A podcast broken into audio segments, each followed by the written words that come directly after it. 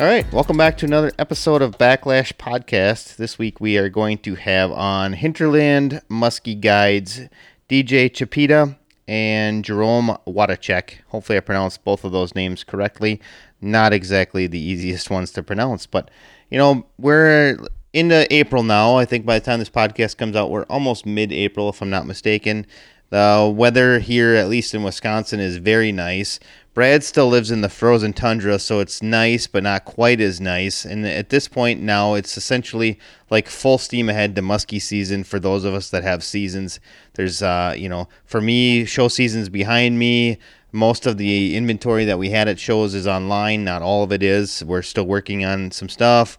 Uh, the vacation is out of the way and uh, you know here we go. The next next stop is southern wisconsin muskie opener for you know me and a lot of anglers in wisconsin. Of course there's tons of anglers right now that are out there enjoying the outdoors and out there fishing. And we're very still very jealous but we're inching that much closer. And brad i mean you guys still have a little ways to wait. So i'm assuming you're just going to hit the road here pretty quick and you're going to go find a uh, muskie adventure somewhere else you're right. I am about a week out, Jeff, and uh, I will be going south. I am ready. You know, it's funny for me. I, I hear all these different people talking all the time, and they're all whining about winter, blah blah blah.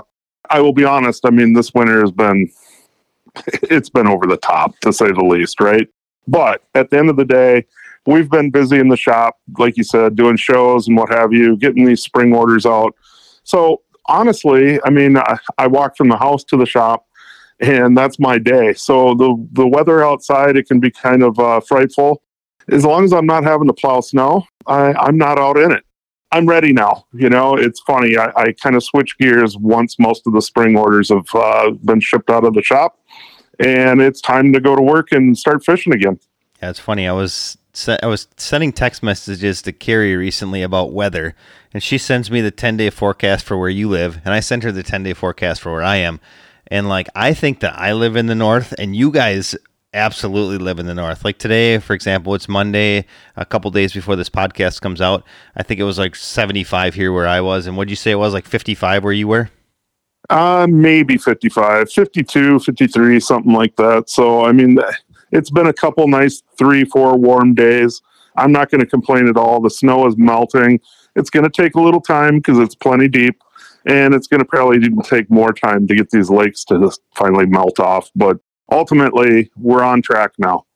Well, it's funny because I was in South Carolina last week, and it was you know, like 80 or whatever almost every single day. We went to the beach. We went to, you know, hung out by my uh, my brother-in-law lives down there. Went hung out by his pool, and I'm, you know, and we did played a little pickleball. Yeah, fat 47 year old guy or 46, however old I am, he can still play pickleball. I mean, I dominated that stuff. But anyways, um, you know, and I'm going to myself like, why does anybody live in Wisconsin? And then I see your 10 day forecast, and I wonder, you know, why does anybody live in Minnesota? But there must be some advantages somewhere. well, when you figure them all out, let me know. I guess uh, you know the beauty of it is is that we do have nice summers and we get to fish.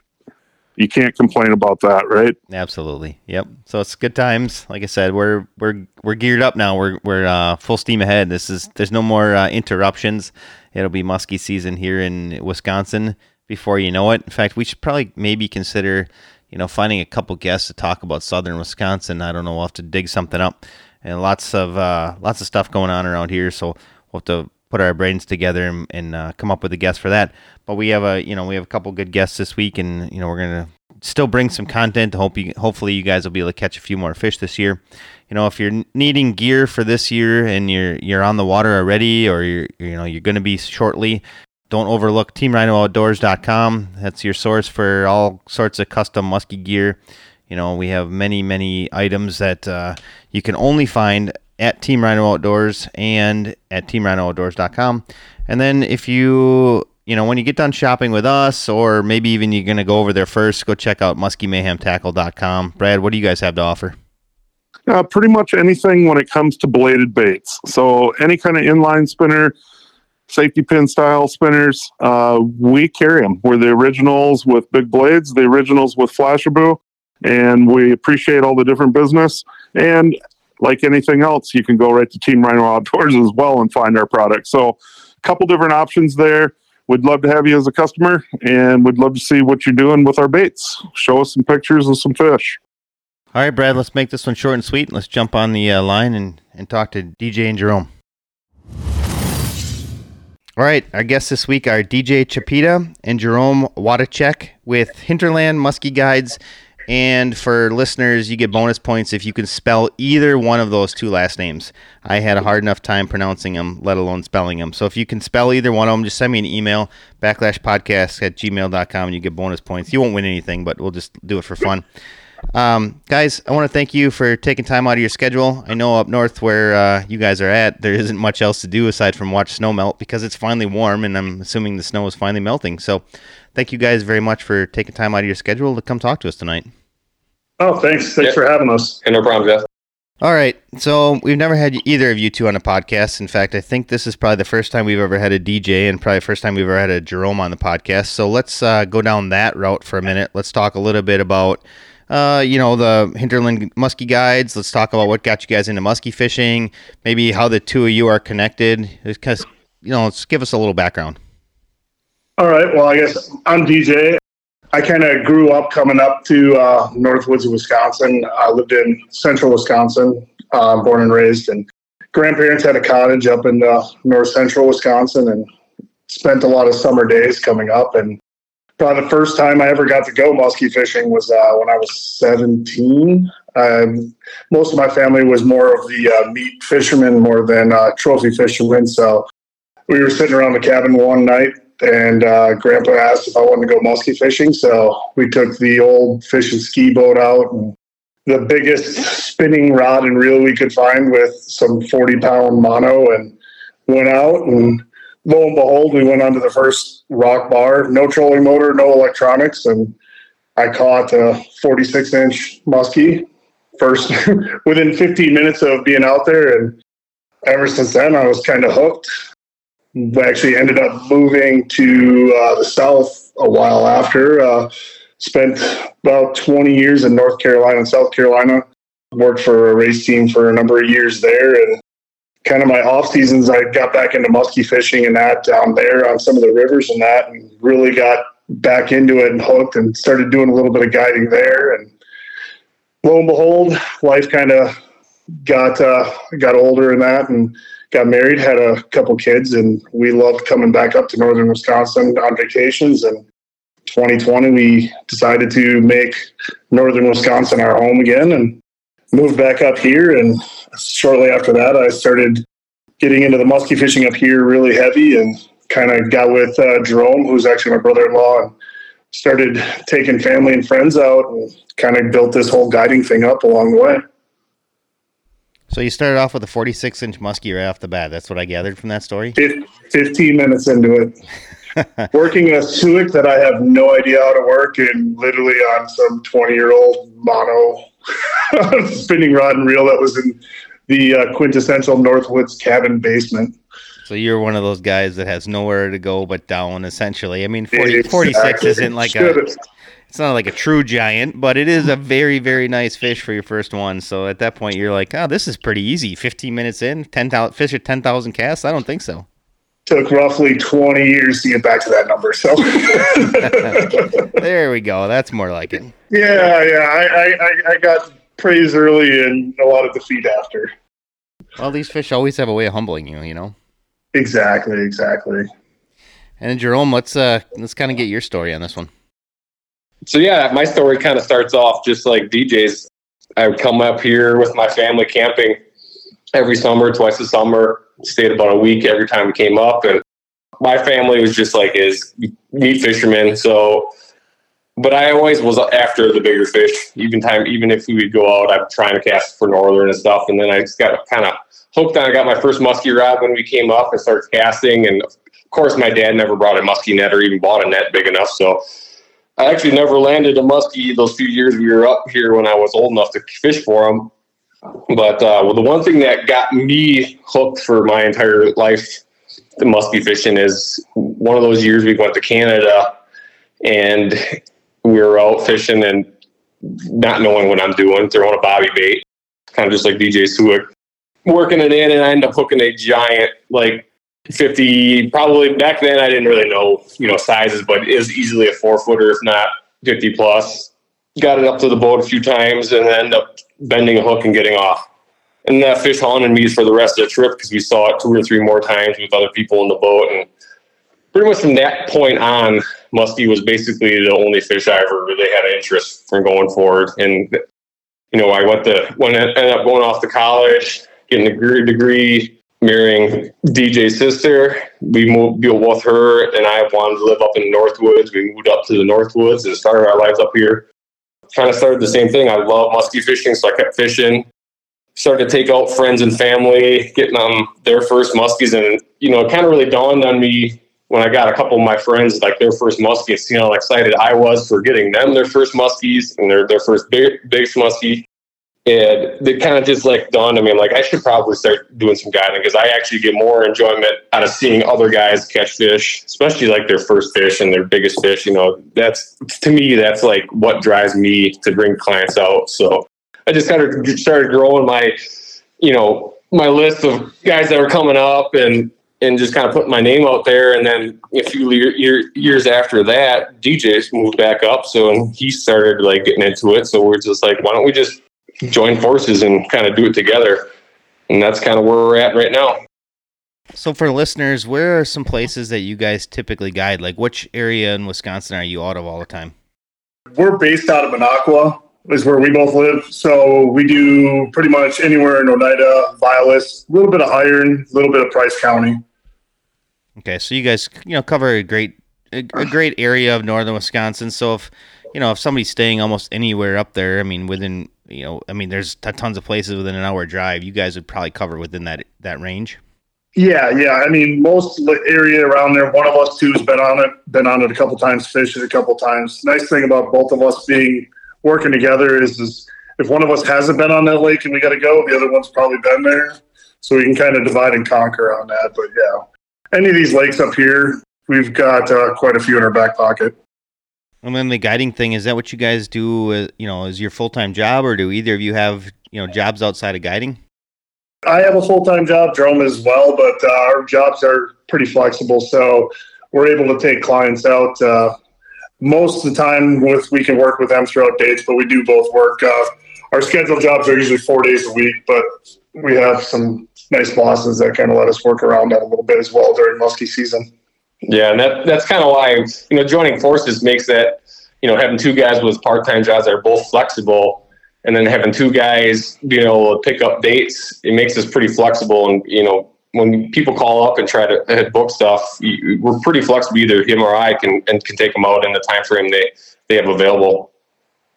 And if somebody's looking to get more information on your guide service or get in touch with you guys, how do they go about doing that? Um, you can go on to, uh, we got a website, hinterlandmuskieguides.com.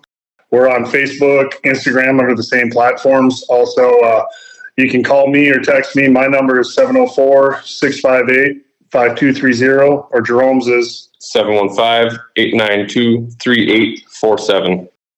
Hey, Brad, you know, I was just thinking it must be nice to have bosses that let you get out and go fishing once in a while, huh? You know, it's crazy. I, I never get along with my boss. Oh. is that, is that you don't get along? not on the podcast right now. That's what I was gonna say. Is no, like it's not Gary. With... I, I am the boss. That's just because she's in Texas right now. Uh, uh, no, you know it, it's uh, it's probably a struggle on who gets to do what there. I'm I've seen it work, but you know, in a lot of cases when guys are guiding together like that, you know, it kind of gets to be competitive to a certain degree too. Right? So you end up having, uh, well, who's taking this guy? How come you're getting this trip and I didn't get the, you know what I mean, back and forth? How do you guys manage that? Right now, we kind of do it as you know the biggest question, you know, we ask the client is if they how they got referred to us is the first one because if you know one of us had a client that referred them, whatever, we go that way. Otherwise, right now it's as basic as next man up. Kind of just do a flip flop, and if the dates work for that person, we go. Nice thing is, is we are related as well, so our wives keep us in check, so we're not allowed to, you know, beat each other up over a guide trip. Yeah, that's probably pretty smart. well, I don't know Jerome, but I know you. So I mean, I I don't think they come any nicer than you, DJ. So fortunately, I think Jerome's in good hands that way. I'm I'm guessing that goes both ways though. Well, well, I appreciate that, Brad. And if you know how big I am, Jerome's four and a half inches taller than I am, so I don't really have a chance. I mean, the guy played four years at Stevens Point college basketball. I, I don't really have a shot against him. That's good stuff.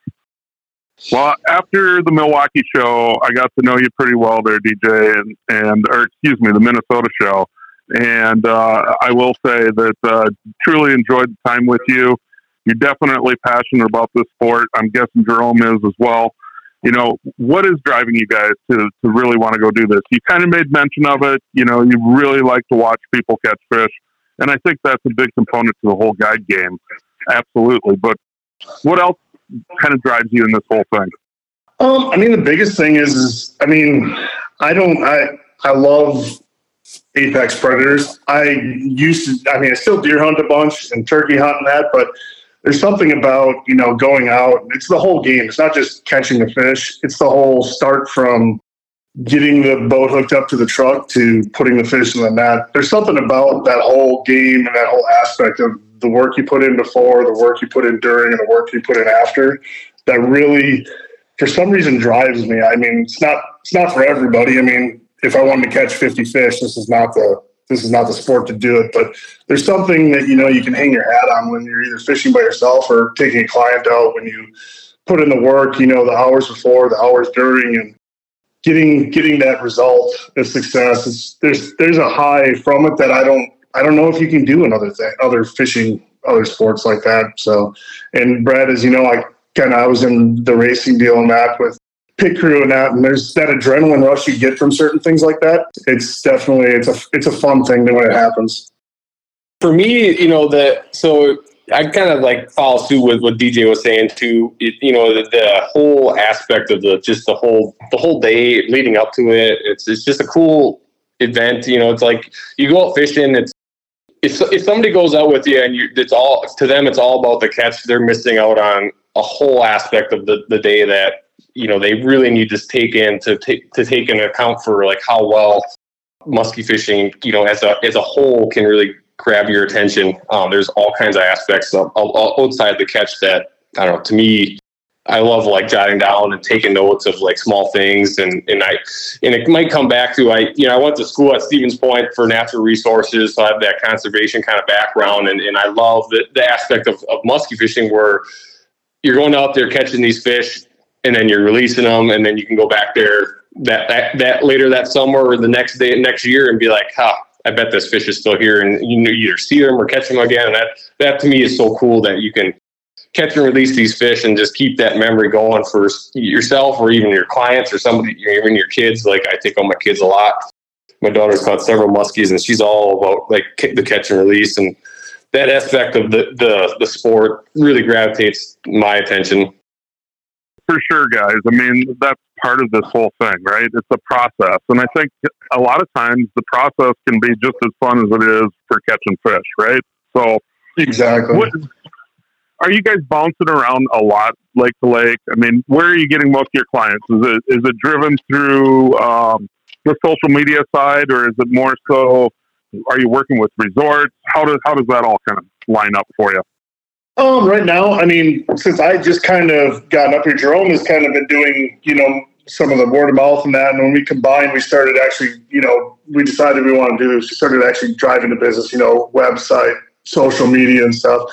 So, you know, we're, we're trying to, we both are building this slow as we want this to kind of be a retained thing as, you know, we want to do this more and more as, you know, we get on in life a little bit here and, kids get older and we can kind of have a little bit more leeway and everything. So, but yeah, I mean, between social media, word of mouth, you know, we, we, we love having clients now. We're not booking a hundred trips, you know, a year between the two of us. We're, we're booking enough trips to where we can build our client book with the right clients and give each client the time that we want, that they need and feel like that they deserve.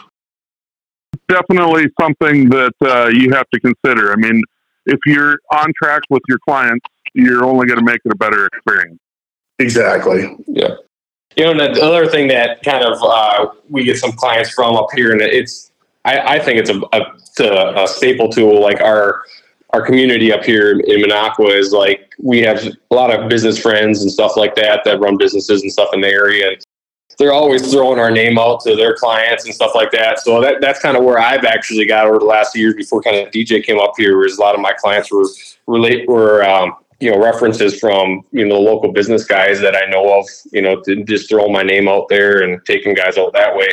So it's really neat to just be part of your community. You know, I, that's a kind of a thing. If like people are looking to start up a guide service, like go to some local businesses and, and, you know reach out to those guys. And it might not even be a business where fishermen are going, but you know like real estate office or me and DJ are actually kind of lucky. We got some really good friends that are in some bigger bigger spots, the dentists, the eye doctors, and stuff like that. That have some good clientele that are looking to go out. So that helps us quite a bit. We get getting business, but um, those are kind of some some spots that I think people don't look for when you're looking for clients that we kind of benefit on. Yeah, Chamber of Commerce. I mean, there's a ton of different things. I always say, you know, it could be the alternative to the golf game. You know, everybody wants to do a golf game meeting or whatever, but honestly, I mean, muskie fishing is a prime example of uh, making an alternative that uh, not many people probably think about, you know, as far as the guiding side of things. Exactly. And that's actually a cool thing like me and Jerome actually offer on our website. And that is we can do multi boat trips, which we can get larger groups out, which is kind of a cool thing that uh, we offer that a lot of your individual guides that have a little bit more of a struggle doing is we can go out, have two boats, we can get a group of guys, and you know we can even do a lake hop. We've done it before We're do a lake hop where we can go stop. Those guys can all stop somewhere, have lunch. We can regroup and then get back out in the afternoon. And they can have kind of one of those team building exercises where, like you said, not at the golf course, but something different. Who would want to go golfing anyway? No, I can't chase a ball. I always call it pasture pool. That's a great. I'm, I'm going to use that one. That's definitely maybe my new key one. well, I mean, that's pretty much what it is, right? So exactly. All right, guys. I know that uh, you know we covered the guide service end of this thing pretty well, and you know one of the things is it's finally getting warm. I mean, we're into almost mid-April already. Time flies when you're having fun. But anyways, let's talk about preseason prep. You know, a lot of our our anglers. I mean, the Southern Wisconsin guys, they're only going to be maybe like three weeks away now from starting up their season. So, you know, everything's like full steam ahead let's talk about you know some options you guys have or a checklist that you have of things you want to you know make sure are in tip top shape before you hit the water. I guess I'll start. I always start with you know right now, like I said, we've got frozen water and a bunch of snow on the ground, so there's a lot of things we can be doing, especially when it's warm outside. And first thing I do is the basics. You know, your boat prep. I mean, I don't know how many people don't charge batteries and stuff throughout the off season. You know, charging those batteries, checking, making sure all all your batteries with all these electronics and stuff you have on there now, things have constant draws throughout. Even when they're off, they're always drawing. Getting the, all your batteries charged, checking bearings on trailers, tires, all your basic stuff like that. You know, getting your engine service. All these things are like you know basic things, but any one of these things, man, will ruin the opener of Muskie if you have any failures with just this basic stuff. And Jerome is more of the electronics guy between the twos, and I can let him kind of fill you in on more what he does with all of our like electronics and stuff as far as graphs and.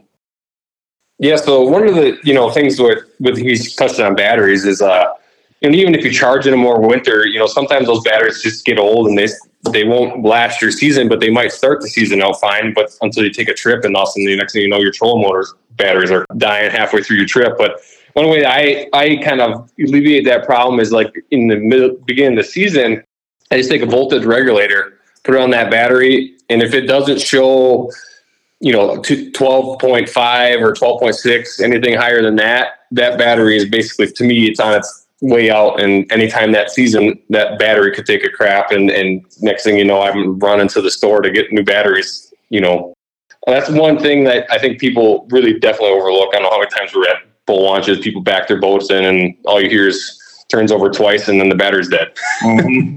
so um, that's one way to alleviate that problem. And then one of the other things with electronics is is in the off season, it's a perfect time to download your updates for like we run a lot of Garmin or DJ runs Garmin, I run Humminbird. Is download those software updates and update up, update your units. I don't know how many times I go out with some friends and they're like, "Oh, my Humminbird just got these glitches. You know, it turns off randomly, or I just have like some fuzzy, you know, interference on my graph." And it's like, "Did you do your update?" No, I bought it three years ago and I haven't done a single update. I'm like, that's the first thing to do is like I, I believe that you keep that up to date and you, you're just going to have a lot less problems with those things as the season goes on. You know, and another thing that I always check that I think is very overlooked is on your trolling motor, make sure you take that blade or your, your prop off and check underneath there for line. I don't know how many times I do it twice, if not three times a season. I almost do it before every time I take a big trip. Like I go up to Vermilion and go to Canada that's like one of my things is I take that prop off and look for for line underneath there, and almost every single time there's some line underneath there. And I don't, when I'm fishing, I'm out pretty anal about checking stuff and listening for you know that blade hitting something weird. And I very rarely ever hear you know line going in there, but you're always picking it up. You know, people break off all the time, so that that can easily throw out that seal. And once that seal's gone, that trolling motor motor is going to you know take on some water and sooner or later it's going to stop working on you. And that's an easy fix. Um, and then the one other little hint with the trolling motors is i always take armor all and armor all the shaft and you know the heads. It's a great lubricant and it doesn't hold dust. So um, keeps it nice and shiny and moves free for pulling it and deploying it. That's a that's a great way to kind of just make things run a little bit smoother uh, that's pretty much kind of the, the gist of the few electronic things I can think of. So one thing that I also want to keep in, in mind every spring is checking the air pressure in the tires on the trailer, right?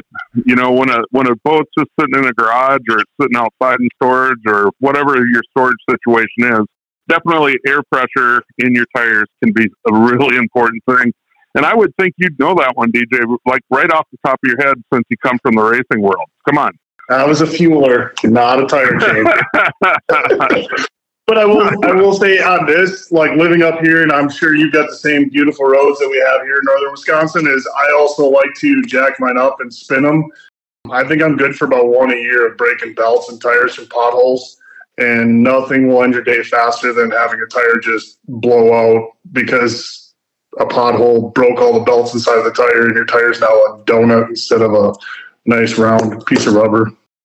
Yeah, absolutely. I, you know, over the years, I mean, I did this a long time, but I have fortunately not had too many kinds of issues. But when it happens, it's never ever fun. That's for sure. No, it never happens on a sunny 70 day when you're just got nothing better to do. You're exactly right. The last time I had an incident, I ended up losing uh, my bearings in one of my axles. And of course, it was pouring rain. So guess what? There I am laying on the side of the road. Um, why have it any other way? exactly. Good times, right? Oh, exactly. They're always fun. Craziness. Well, let's let's talk more about the gear side of things. You know, some of the prep that you're going to do with your gear before the season starts. Oh yeah, I mean, it's once again, it's all basic stuff, but it's like if if you don't go through your checklist, you're you're just wasting time on the water instead of fishing. And now is the time when the season isn't open up here in northern Wisconsin to knock this stuff out. I mean, basic stuff. I take all my rods out. I cut, you know, check my line. Even if I'm not replacing the line, I mean, some of those brave guys don't fish as much. I'll first thing I'll do is I'll spend 10 to 15 feet off of that line and just cut it. Usually that stuff's the stuff that's banging if you're in rocks, you know, in heavy weeds. It's getting frayed up and that. And 10 feet isn't going to change anything in your reel, in your in that stuff. It's better to cut that off than have your first break of the season, you know, happen on a fish. Also, I swap all my leaders. Leaders, I use new leaders at the end of the season, even if they only have one or two. To me, split rings and leaders, they're inexpensive insurance policies. I mean, you don't want to be losing, once again, you don't want to lose a fish on a leader you forgot that you ran, you fished the rocks all last season with, and you forgot about that and you're going out casting first fish of the year and snaps off because you didn't swap a $10 leader. Other than that, you know, basic oiling, if, if you don't send your reels in, you know, to get service, we both send ours in every year, but we also want more abuse on them. do the simple oiling that uh, that they show you right in the handbook on them or the owner's manual. Wipe the rods down. Uh, go with that. And I'll kind of let Jerome go over the uh, the lure part of what we do. He's a little bit more uh, up to speed on the uh, preciseness of that. Yeah, I'm just gonna throw one thing in. I found out with reels. If you go in my tackle boxes, if you see me pull up my one of my tackle boxes, you're gonna see a whole pile of Q-tips in them.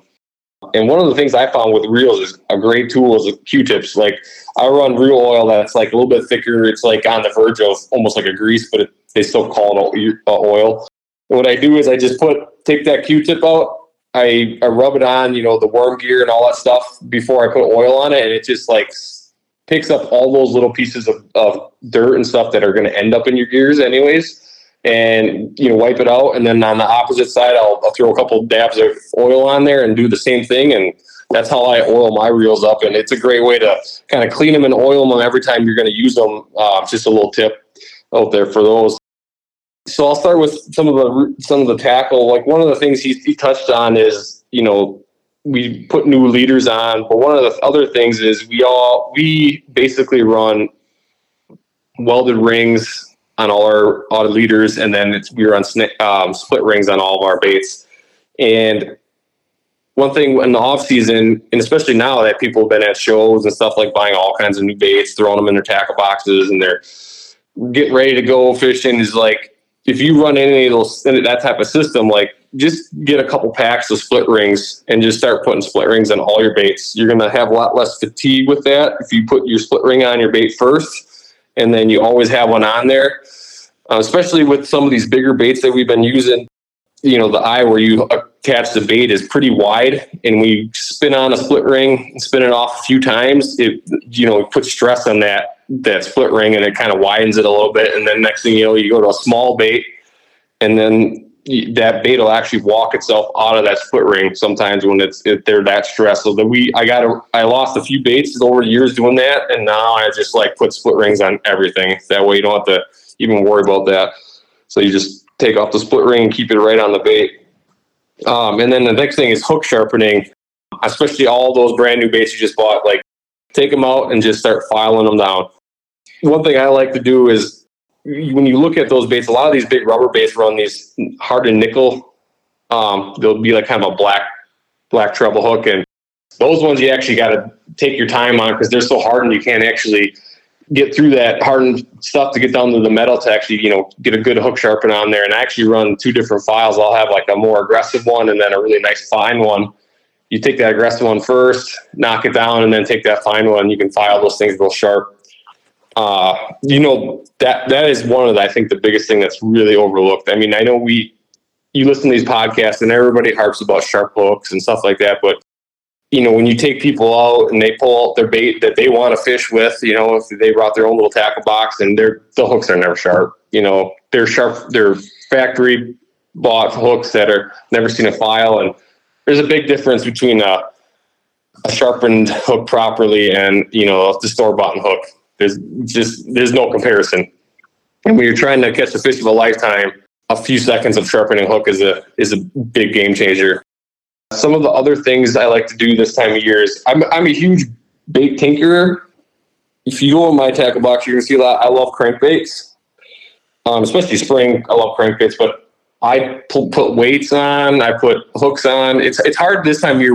Up here we got hard. We got ice out yet to kind of play with those, but springtime's a great time to play with some baits with switching out hooks. A lot of my bigger three treble hooks crankbaits you'll see is I got oversized treble hooks and I'm only running two treble hooks on them. Then I get rid of the center one and I run two oversized ones. And to me, that a lot of those baits have way better hookup. They actually have a lot better action too on some of them. Um, and that that's a, a perfect thing to trying to do this time of season is you know play with their your crankbaits with kind of adding stuff like that to them a lot of my bucktails too, I add, you know, Kalin's grubs to. And during the season, that's one thing I kind of overlook is I get one ripped off. I sometimes don't take time to put a new one on, but this time of year I go through all my bucktails and I'll put Kalin grubs on the ends of them. And it's just an easy kind of thing to do this time of year. Kill some time, sharpen the hooks, and put Kalin's grubs on them. I think that's kind of the the basic. I don't I don't know if there's anything more in depth that you want to go into, but that's kind of like the basic things that we kind of do for some of the crankbaits and bucktails and kind of some baits that we kind of can alter this time of year before the season. I can yep. think of one story about non-sharpening hooks that created a little bit of controversy on this podcast last year. Brad, can you remember anything about that? Yeah, I do. You know, it's kind of a strange deal, but uh, when it comes to trolling, for whatever reason, uh, myself as well as Matt Seifert both agree on this that uh, you do not want to sharpen your big trolling baits. It, it really dumbfounds me, but I will honestly say it has made a difference in my boat. I started losing quite a few fish. I was using the um, the Phantom Hex bait, and it's a heavier bait, and I was having a lot of issues with that when it first came out, where I was just losing probably seventy percent of my fish. And I started talking to Seifert about it, and he basically said, "Brad, you sharpen your hooks, don't you?" And I said, "Absolutely." He goes, "Quit sharpening your hooks on your crankbaits, and I will just tell you straight out, my hooking percentage went up to like 95%. So when it comes to supernatural, it comes to a big hex bait. I don't know that it matters as much, say on a, like a Jake or a grandma or something like that, but I definitely quit sharpening my big trolling baits that I use in the open water in the spring as well as in the fall, and it definitely helped my hooking percentage. Brad, do you still uh, tee those hooks? I do not. I like hook rash. um, so you like buying baits? I, yeah, I like buying baits, and I, I, think it looks cool. But no, you know, ultimately, uh, I will tee them if you have a really, really wide bait that uh, your hooks are kind of buried behind that bait. I will a lot of times I'll tee them, and what I'll do is I'll tip them down just a little bit so that they're away from the body of that bait, just for a better hookup. Yeah, I like the idea of not having to sharpen trolling baits. It's it's an interesting concept. I, I will say the whole thought process behind it is, is plain and simple. One little simple thing, and that is a really sharp hook will elongate that hole as you're fighting that fish. Right, that that fish is given its head shakes and so on and so forth. And the idea is that a sharp hook will make that hole bigger quicker than like a dull bait. And no matter what you do, I mean, with your loose drag and everything else, the boat's setting that hook. You're never going to set the hook, you know, standing there casting like you do when you're trolling. And so, I, I don't know. I'm just giving you my two cents on it. Try it. If you're having issues and you're losing fish, I definitely encourage you not to sharpen those. And I switched out all my hooks that that were sharp and immediately seen a huge difference in hookups. I mean, go with go with the numbers. Numbers don't lie, right? Yeah, exactly, exactly. So I have one other question, though. You know, Jerome, you were talking about using split rings on all of your uh, leaders and to your baits and so on and so forth. But how do you manage your line when you put your rod away? How are you managing that?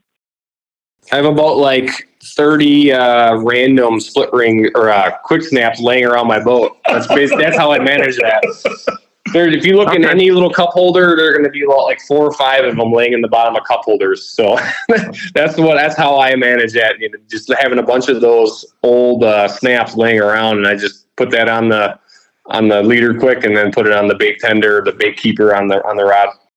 Now it's interesting. I fished with Billy Beekner a ton back in the day, and uh, unfortunately, he doesn't fish as much as he once did. But he was always a split ring guy, right? He split ring to every bait that he was throwing. What he did is pretty kind. Of, it's kind of a cool little deal. But I don't know if you've ever seen those little Velcro straps that they're made for cords or whatever, like computer cords. He had a piece right on his foregrip of his rod, and what he would do is when he was done fishing, undo the bait, and then that leader would lay down there on the foregrip of the rod, and he'd velcro it right to the to the blank. Oh, that's good. I kind of do something similar. Like I've fished mostly nine and nine and a half foot rods now. And my boat doesn't hold them in the rod locker, so I put rod socks on everything, and I just leave the lo- the leader down to about the reel seat, and I just slide a, a rod sleeve on it and just let it ride loose. It's not going anywhere at that point. But Jerome leaves a lot of his uh, snap locks in my boat too, so I also have a bunch of them. Yeah, that makes good sense. I I like that answer. I just was kind of curious because everybody's got a little trick up their sleeve. And I'll ask you guys one quick question. We were talking about, you know, spring prep and replacing line. How often do you guys replace line? Is that something you do, you know, every season, every spring, a couple times a season? What's your thought process on replacing line?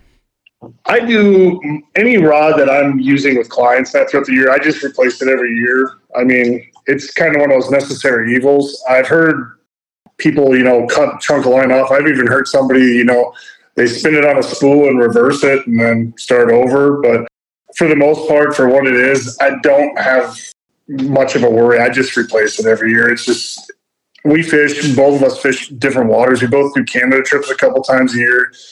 Rocks chew it up. I'm cutting enough of that line off by the end of the season. Most of those spools are starting to look a little low anyway. So it's just it's a necessary evil for as much as I use. I know these new braids and that that they make. I mean, they're pretty hardy, but it's it's one of those things like we talked about earlier with the leaders net replacing new every year. I don't want to lose the fish of a lifetime on twenty five dollars to fill up two spools of two two reels with with a spool. The other thing we talk about is a pound test. You know, there's I, I see some people buying sixty five, I see some people buying eighty and, and hundred. I I myself use you know 80 and 100. I don't know that I've ever downsized to 65, but I'm also not fishing you know early spring with small rattle baits and things like that. You know, what's your thought process on that too? Are you guys mostly 80 pound test guys? Yeah, for the most part of the season, it's 80 pounds on pretty much everything. Uh, I've run some 300 series on some of the medium light rods for basically for spring fishing. Those I'll run 65. Yes, and that's basically one of the, baits that we found that kind of, if you don't have a, a small enough line for, we run, the, we throw like the springtime, we'll throw like the little bastard. Uh, if you have a too heavy leader and like too much of a line weight in the water, it, it will pull that nose of the bait down and kind of make it run a little bit, a little different. And then too, I like throwing a lot of those. The rabbit, like the rabbit squirrels, are another small bucktail I like throwing with, with the 65 pound test another thing is I one of those baits that I love tinkering with and, and using and playing around with is uh the slammers, the, the small slammers, like they're five and a half inch slammer. They're square built. That's a fun bait to play with in spring and, and work differently. And I like I like for some reason it, it just for me. Just watching the bait, I feel like I can uh, do more with it with 65 pound tests. I think I can get the you know using a jerk bait, you know, get that thing to just move a little bit different. But that's when I get past the month of June, I basically it's all 80 pounds for the rest of the year, unless I'll have one of those medium, light, smaller rods for my daughter to grab or, or a uh, younger client to grab. That's about the only time I'll have 65 pound on anything after the month of June. Yeah, I mean, I at the same point, I, I have one or two reels spun up with 65, and it's the same thing. It's your single blade, super small bucktails in the early season, or that little bastard. It seems like the 65 works a little better, keeps the nose up. But yeah, once unless we're casting those early in the season, everything I run and I believe Jerome, we run 80. I've never run anything heavier. Um, not saying there's anything wrong with it. I just never run anything heavier than 80, so I wouldn't know the difference on that one. I also hear you know guys guys will stick strictly to 100 pound like with sucker fishing and things like that. Have you ever broke 80 pound sucker fishing? I you know I hear guys with the you know like when you set the hook, all that uh, that snap on that on that line can snap it. Is that something you've seen, or do you upgrade on sucker fishing? I run 80 on all sucker sucker stuff. I'm running now. I will say everything I run in both of our boats is all St. Croix rods. We run that hybrid Premier that's like half glass, half carbon on that rod, and I think that's a bigger deal in late season sucker fishing is that rod not being a super stiff, you know, high composite rod than the line. I've never had an issue with line snapping. I don't think you've ever had anything. No. So, I mean, I've heard of rod snapping, you know, and that in super cold conditions, but man, I mean, I've we've been in some pretty cold conditions sucker fishing, and that those St. Croix Premier rods, man, those things load up just just right every time. I really think that uh, you know the the heavy line deal is primarily just for the caster. I mean, if if you're a guy that's getting a ton of backlashes, um, you might want to go to a hundred pound, right?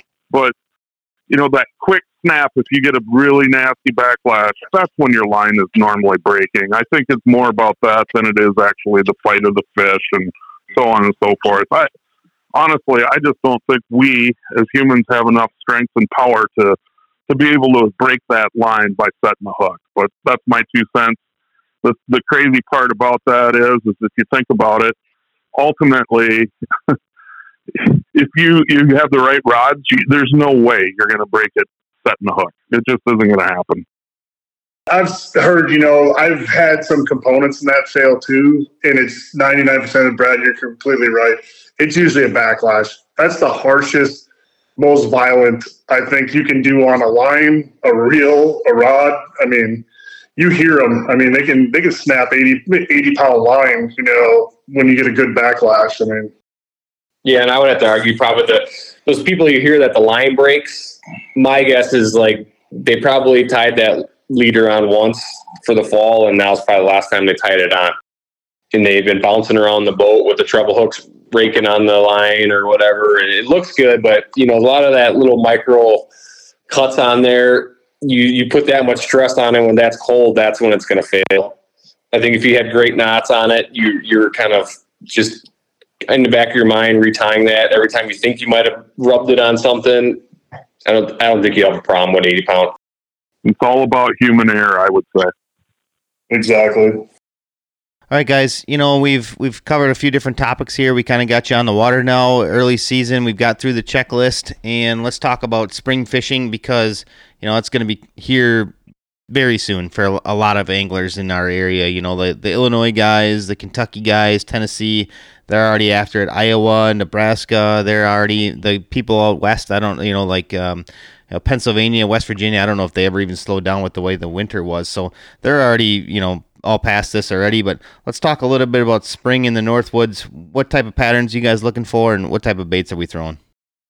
Spring up here the last couple years have been a little, uh, little different. We're gonna, I guess it'll be interesting to see how this spring folds out, as we've still got, you know, quite a bit of ice. But um, you know, there's a lot of basic things that you know you can do. I mean, you're you're all depends on what the water comes out as, you know, when the ice comes off, where we're at opening weekend. But we're looking at, you know, you can do your stained lakes and that. We try to figure out something a little different. You know, we've done some, you know, shallower clear lakes that are you know, heavily stocked up here. You know, you can find the stocking records and everything. So on the Wisconsin DNR website. So we kind of try some of that and then um, also, uh, I'll let Jerome get into that one a little bit more here. Um, I was going to fill another one that we do, both of us actually do with our kids is as the it warms up a little bit is we've got a few lakes here that are just shallow, giant weed flats, and we actually take the kids out and then we'll actually throw them in the boat and do some shoreline trolling with some like subsurface.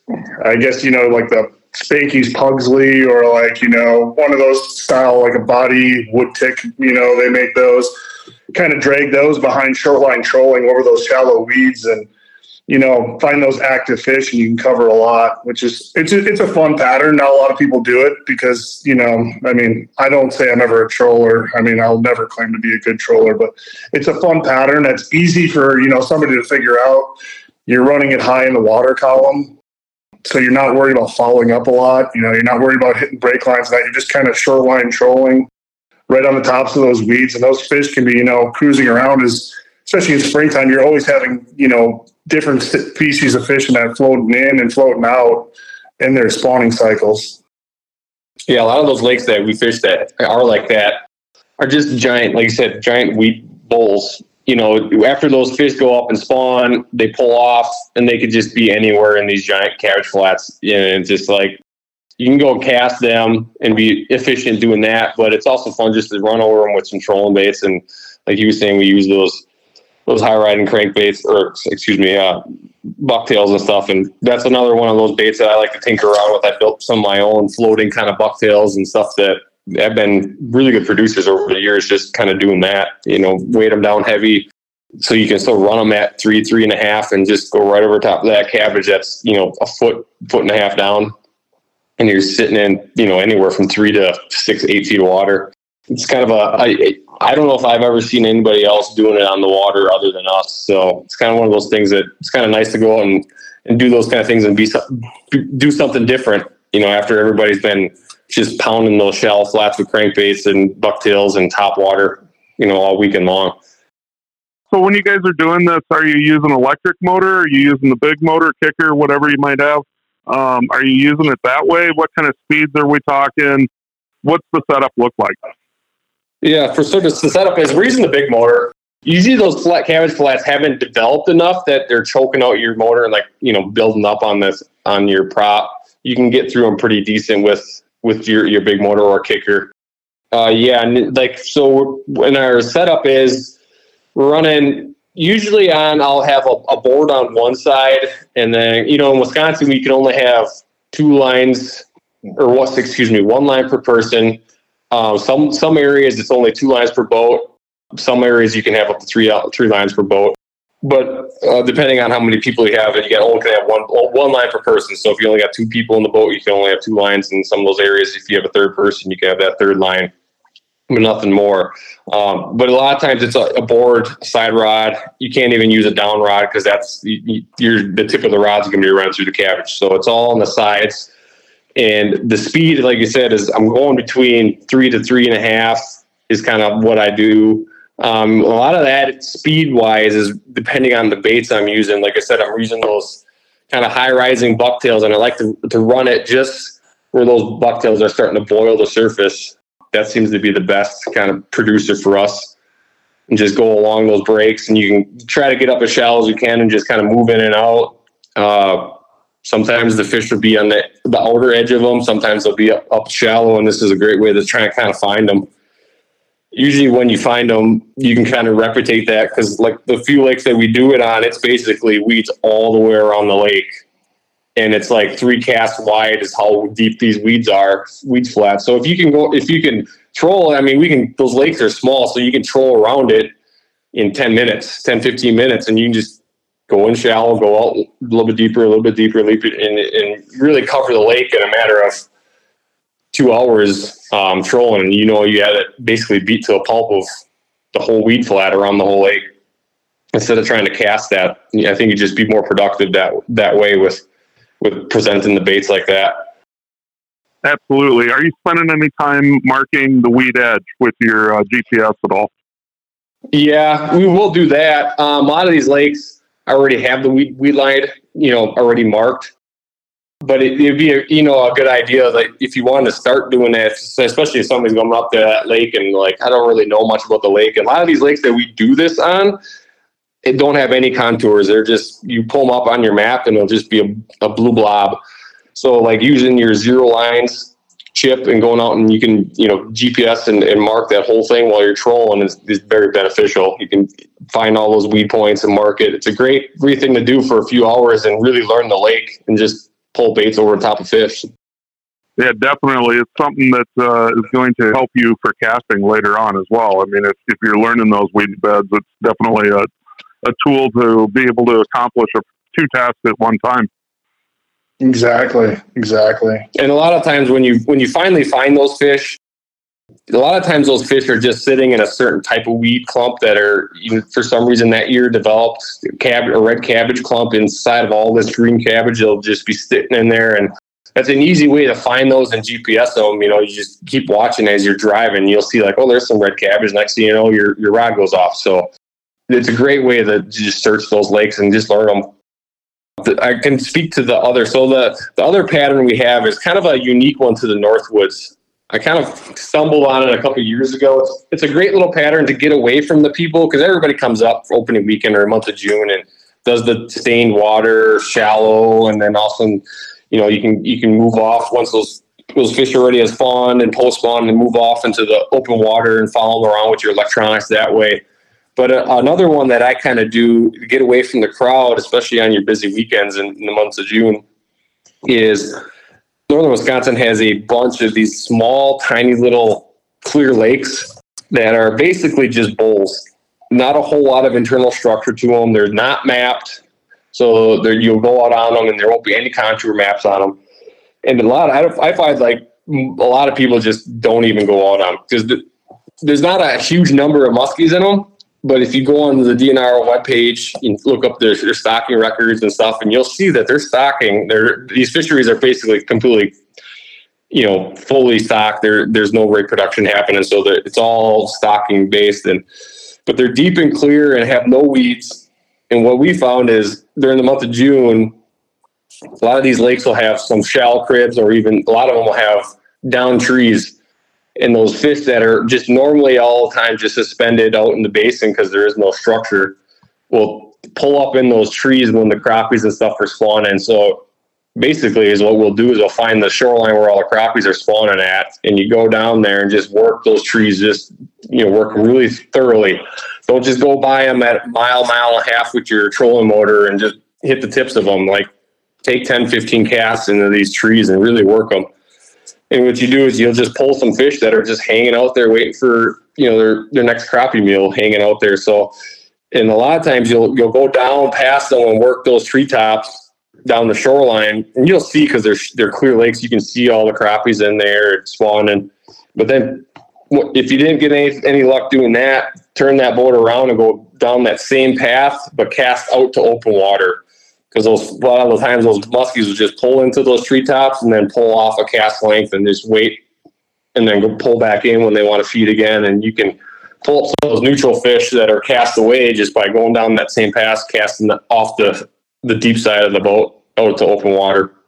Yeah, and we've actually even had fish on those when you start casting that cast on the other side is those muskies know that those fish are transitioning, those bait fish like crappie, bluegill, that they're transitioning in and out as well. So they can sit right on that break line where that transition point where those fish are coming back out to open water and it's they're they're waiting for their next meal. So and usually it seems like those ones that are sitting on that break line are the bigger bigger fish and sometimes the more active fish. They're kind of just waiting for a good meal to come through. They're not going to exert a bunch of force fighting other fish way up in the treetops and that that first break can sometimes be a, a, great spot to find that one big fish that's roaming around in these little lakes that are mostly overlooked. Do you guys spend any time trolling any of that? And, you kind of made mention that you guys don't do a lot of trolling. I'm just kind of curious in the open water we both have jerome probably does more than i do we've both learned that we're, we're working on our trolling our kids have become our best trolling uh, trainers um, in wisconsin you can only have one and good news is, is all of our kids love fishing and love being out on the boat so we're, we're getting better you know and we're working on it a lot more. Um, it's it's still you know it's for me it's it's a learning curve. It's definitely productive because there's there's nobody up here doing it. I mean I don't know if I've, other than, you know, you go into a big lake when the Cisco spawn's going on, you don't really see people trolling out here. But Jerome can kind of hit on more of the, uh, the actual trolling that he does. Yeah, so like DJ said, like you just don't see anybody doing it. I think one of the reasons you don't is on some of these small lakes, like where I was just talking about, where you're those some of those fish are open water just off of the you know the structure, but you're talking about a fish in such a small little area that you're going to get bored after about half an hour of going down, turning around, coming back, going down, turning around, coming back. And I think that's a driver for some people that they just don't do it. And I get, well, I know I'll get bored with it if I'm going to troll some of those small lakes. It's just, you control the same pass if you go around the lake in 10, 15 minutes, you know, you're on that same pass. Uh, so I think that's a big driver of why some of these people in the northern Wisconsin don't do it. But that's on the smaller lakes. But it, we do you I do utilize it, you know, certain times a year on the on the bigger lakes, especially like I said in the fall when the, some of these bigger lakes that have Cisco, I'll go out there and troll late in the fall, you know, doing that. And like I said, I'm just kind of learning. What was it, five years ago, six years ago when they legalized it in northern Wisconsin, something like that. Maybe it's longer. I can't remember exactly, but so it's it's it's a learning curve for me. I kind of want to figure it out because I think there's a there's definitely um, fish to be caught doing that up here just because nobody does it and it's an, and you can get away from people doing it. Jerome has caught a 50 trolling in northern Wisconsin, which I I don't know how many people can hang their hat on that one. yeah, that was a kind of like a late summer. It was kind of a if you want to talk about a fun story, that's a great story fish it was actually we got some friends that have a pontoon on one of these Cisco lakes. In one of our late summer kind of, or even during the summer, we do it a little bit. We don't have as much luck, luck during the middle of summer as a lot of times it comes in the late fall when those Cisco's are starting to ball up. As we'll just take the kids out after work one evening, get a pizza, take the kids out, put a movie on the boat with the iPad, and go troll around these Cisco balls and that's how we caught it. We were just trolling around. Kids, I can't even remember the, the movie they were watching, but my buddy always brings a big speaker and like the music is just blaring. Kids are screaming and and uh, we caught that 50 inch. I, I would have thought it would never have worked out, but we've caught a couple of fish since then on doing that same pattern. So it's pretty fun doing that. Yeah, it definitely sounds like something that needs to be explored a little bit more. I know, like uh, Jason Sloan from Badfish, he used to do a ton of row trolling up in that neck of the woods, and and he caught a lot of big walleyes doing that as well. But uh, definitely a pattern that I think could be exposed a little bit more for you guys. Yeah, exactly, and that's what's kind of funny because I think we're in that transition period as well. You know, the row trollers are like the old salty guys that are out here that you know did it, and that's what they did. And when they opened up, you know, motorized trolling, I think it kind of threw a spike into that. You know, kind of split a lot of people where you know your row trollers kind of felt like they got outgunned, and a lot of guys that were power trolling in that, it, you know, they just it wasn't their game, so it kind of just fell to the wayside on both ends. Jeff, you you spent some time open water trolling though. I do a little bit, not a lot.